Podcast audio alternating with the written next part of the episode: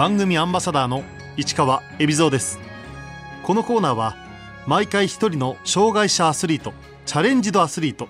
および障害者アスリートを支える方にスポットを当て、スポーツに対する取り組み、苦労、喜びなどを伺います。ブラインドサッカー女子日本代表監督の村上茂雄です。村上茂雄、せんきゅうひゃくはちじゅうにねん和歌山県出身のさんじゅうごさい、唯一目が見えるプレイヤーが務めるポジション、ブラインドサッカー日本代表の初代ゴールキーパーとして国際試合で活躍した後、指導者の道へ。ジュニア世代の育成・強化事業を立ち上げ、現在は日本ブラインドサッカー協会の育成担当として活動する傍ら、去年しがつに発足した女子ブラインドサッカー日本代表の監督に就任した。村上がブラインドサッカーに関わるようになったきっかけは、にせんいちねんにブラインドサッカーが国内に導入されたんですけども、導入された場所が大阪でした。で、当時私大阪の学校に通っていたんですけども、その学校にボランティアとして学生を派遣してくれないかというところで依頼が来まして、参加したのがブラインドサッカーに関わるきっかけです。いざ練習場に行ってみると、そこにはブラインドサッカーの指導者はもちろん経験者もいない状態だった。にせんいちねんのじゅうがつから練習をスタートしてます。練習が始まったばかりだったので、本当サッカーっていうよりかは本当初心者の方がボールを扱って思うようにいかず、これでサッカーになるのかなって思ったのが今思い出しますね。日本で関わる人もブラインドサッカーの映像を見たこともなくですね、ルールもわからないまま、どうやってこのサッカーを今後発展していくんだろうっていうクエスチョンマークを抱えながら、本当に全員で力を合わせてこのサッカーを日本に広めていくというふうに活動してました。全くの手探り状態でゼロからスタートした日本のブラインドサッカー、そこへ海外遠征の話が舞い込んできた。もともとずっと練習にサポート行ってたんですけども、にせんにねんに日韓のワールドカップが開催されることになりまして、ブラインドサッカーも日韓戦をしようという話になりまして、でにせんにねんのごがつにブラインドサッカーの日韓戦が行うことになって、じゃあ代表チームを派遣しようってなった時にゴールキーパーがいないとなりまして、で当時サポートしてた私に白羽の矢が立って関わるようになりました。村上は高校時代からサッカーをやっていたが、ゴールキーパーの経験はゼロ。他にできる人もなく、仕方なくとりあえずキーパーを引き受けたという。本当ユニークな方々が多くてですね、柔道でパラリンピックでメダルを取った方であったり、今ブラインドサッカーの日本代表の中心選手として活動している黒田選手であったり、そういった選手が集まってました。黒田さんもブラインドサッカーするのは初めてだったんですけども、ですが彼あの昔からキャプテン翼などを見ていて、すごいサッカーが好きだったんですね。なので家の庭でボールを蹴ったりっていうことはしてたらしく、彼が当時練習来た時からもうすでにうまかったです。本当もう戸惑いばかりでですね、でまだその時僕の気持ちも海外に行けるからあ少し行ってみようかなっていうぐらいの気持ちでしたね。こうして発足したブラインドサッカー日本代表。村上は代表の初代ゴールキーパーとして韓国へ向かった。韓国からあの日本はブラインドサッカーを学んだんですけども、やっぱりドリブルがうまくてですね、やっぱシュートも強烈なシュートを打っている場面が多かったです。で、その日韓戦の本番の試合の前日に練習試合をしたんですけども、そこで我々も初めて試合をしてよんたいゼロで本当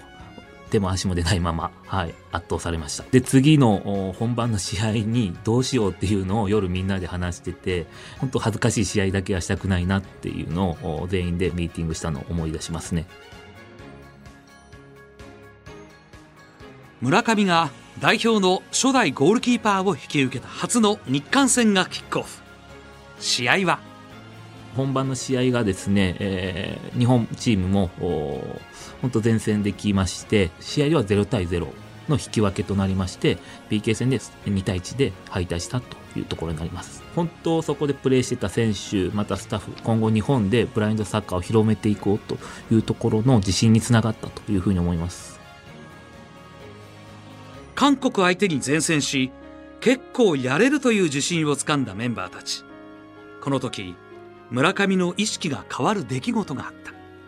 その日韓戦の時にですね、僕はゴールキーパーとして守っていて、でブランチサッカーでだいにピーケー のシーンになったんですね。で当時フィールドを務めていた黒田選手が、あ私の名前下の名前が茂雄っていうんですけども、茂頑張ってねっていう一言をかけてくださった時にちょっとハッとしまして、僕もチームの一員として認めてられるんだというふうに思って、そこからよりブラインドサッカーに関わりたいと思ったのがきっかけです。障害者向けのスポーツ施設で体育指導員をしながらブラインドサッカー日本代表のゴールキーパーを務めていた村上。にせんななねん代表引退してからは普及育成活動を行っている。仕事としても障害者スポーツに関わっている仕事をしてましたので、やはりこの競技を国内に広めていきたいと、ブラインドサッカーでも普及や育成に関わる仕事をさせていただきました。強化入ったのが私にせん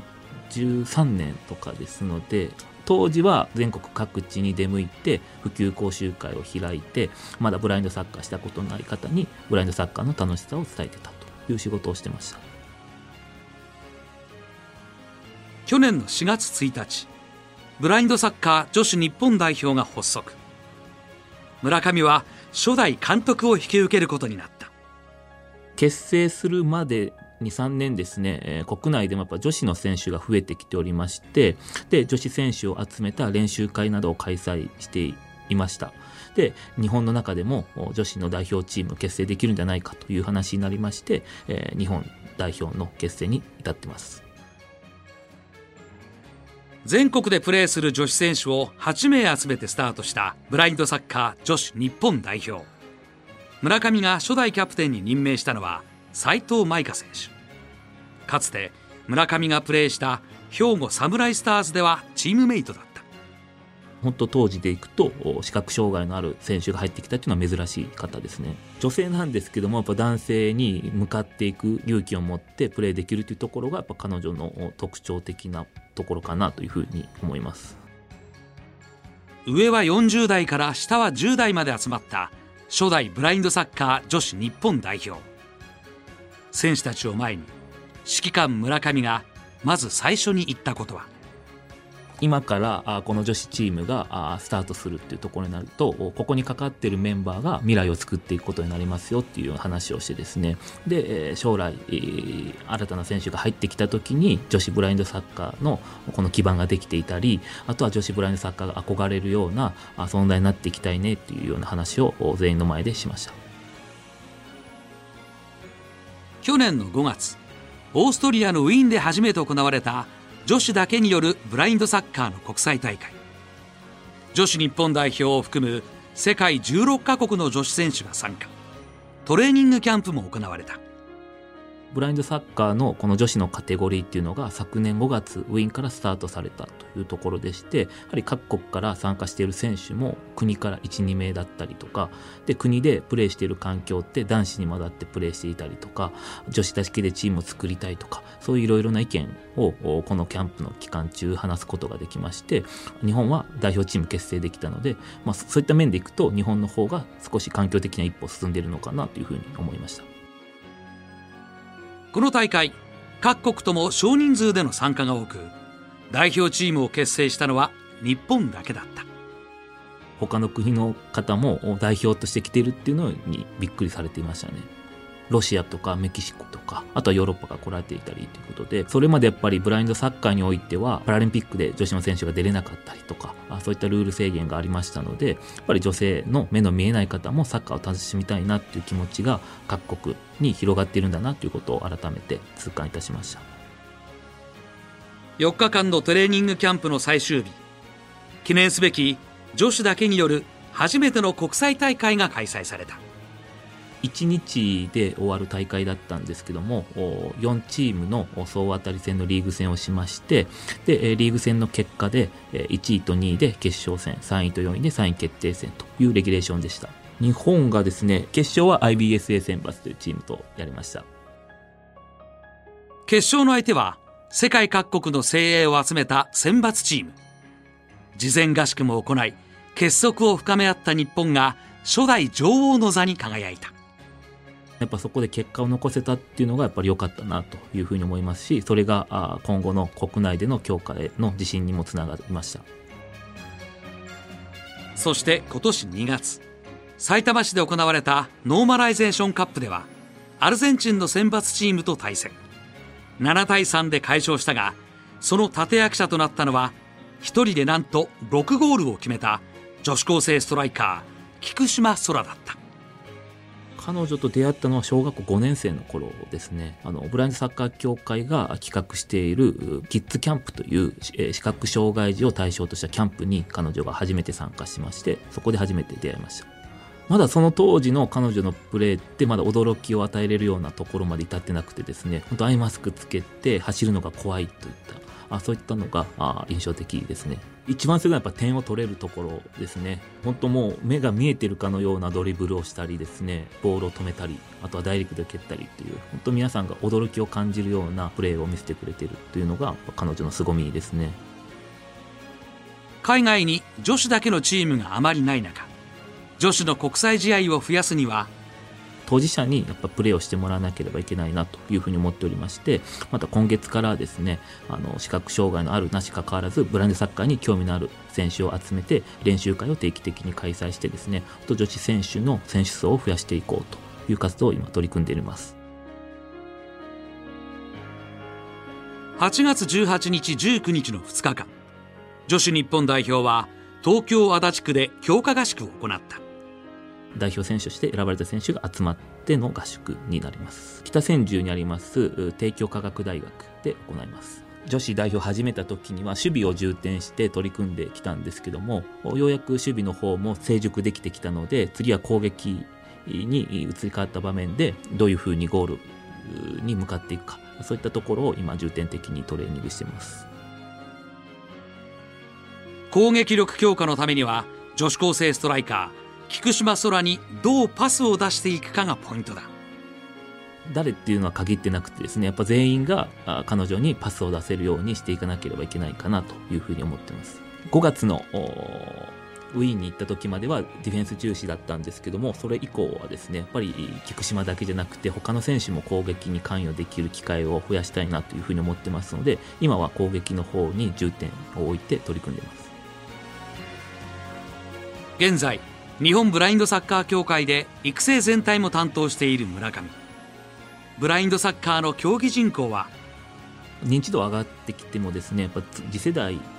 の選手っていうのがなかなか育ってきてない現状がありますので、現在では関東関西では取り組めているんですけども、それ以外の地域ではアプローチできてませんので、まあ、そこをアプローチしてですね、えー、将来につながる選手の発掘育成に取り組んでいきたいなというふうに思ってます。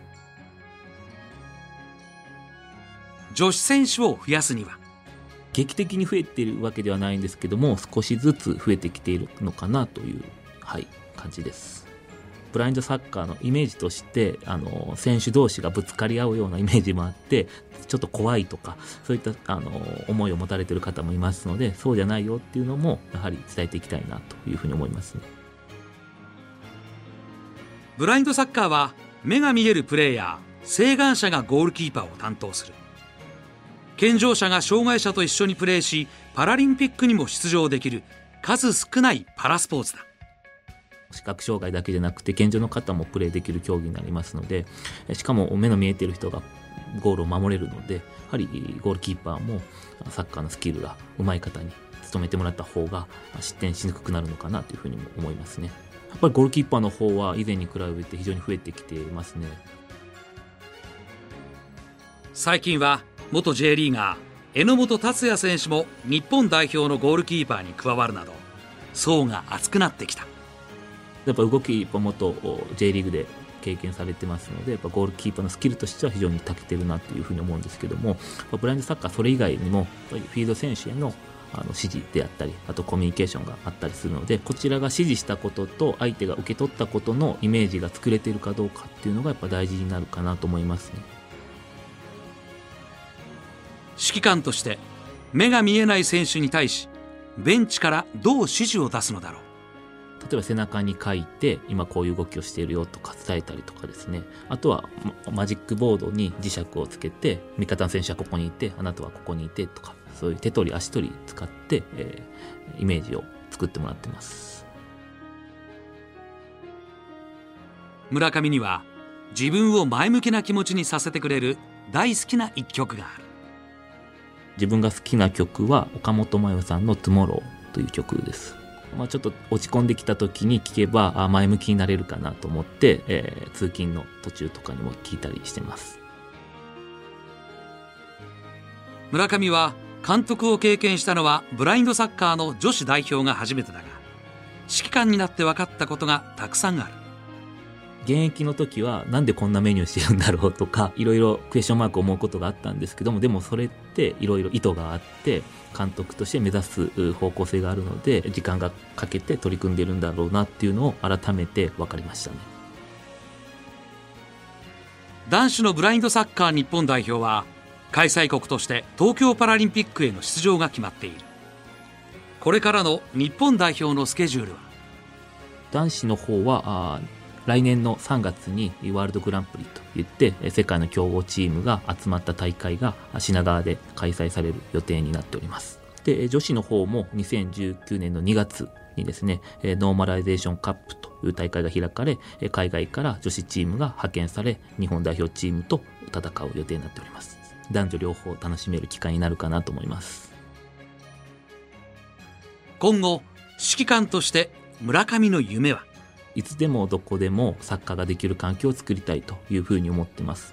あの目の見えない人でなかなか自分の住んでいる地域場所で練習する機会って非常に少なかったりするんですね。でブラインドサッカー協会が主催している練習会にも車でにじかんさんじかんかけてトレーニングにする選手もいたりしますので、やはりいろんな地域にこのブラインドサッカーが広まって、あのいつでもどこでもサッカー楽しめるような環境を作っていきたいなというのが私の夢です。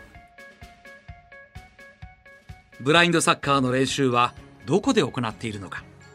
コートはフットサルコートが多いですね。設営は大変ですけど、でも練習するにあたってはフェンスがなくてもですね、目の見える人見えない人が一緒に混ざり合えばトレーニングできると思いますので、そういった環境が全国に広まっていけばいいなというふうに思います。ボランティアを募集をかけて、で、えー、自ら参加したいという意思を持ってお手伝いに来てくださってます。本当非常に心強い方々ですね。村上にとってブラインドサッカーの魅力とは。ブラインドサッカーってあのボール持ってる選手だけじゃなくて、持っていない選手もすごいそのプレーに関与してるんですね。例えばゴールの後ろにいるガイドがどういう指示をしているかとか、真ん中で、えー、コーチングしている監督がどういう指示を出しているか、ゴールキーパーはどういう指示をしているか、逆にフィールドにいる選手たちがどういう声かけをしているか、まあ、そういうところを見ていただくとより競技の深みであったり、えー、楽しさが伝わるんじゃないかなというふうに思います。ブラインドサッカーに興味を持っている人へ村上からメッセージをもらった。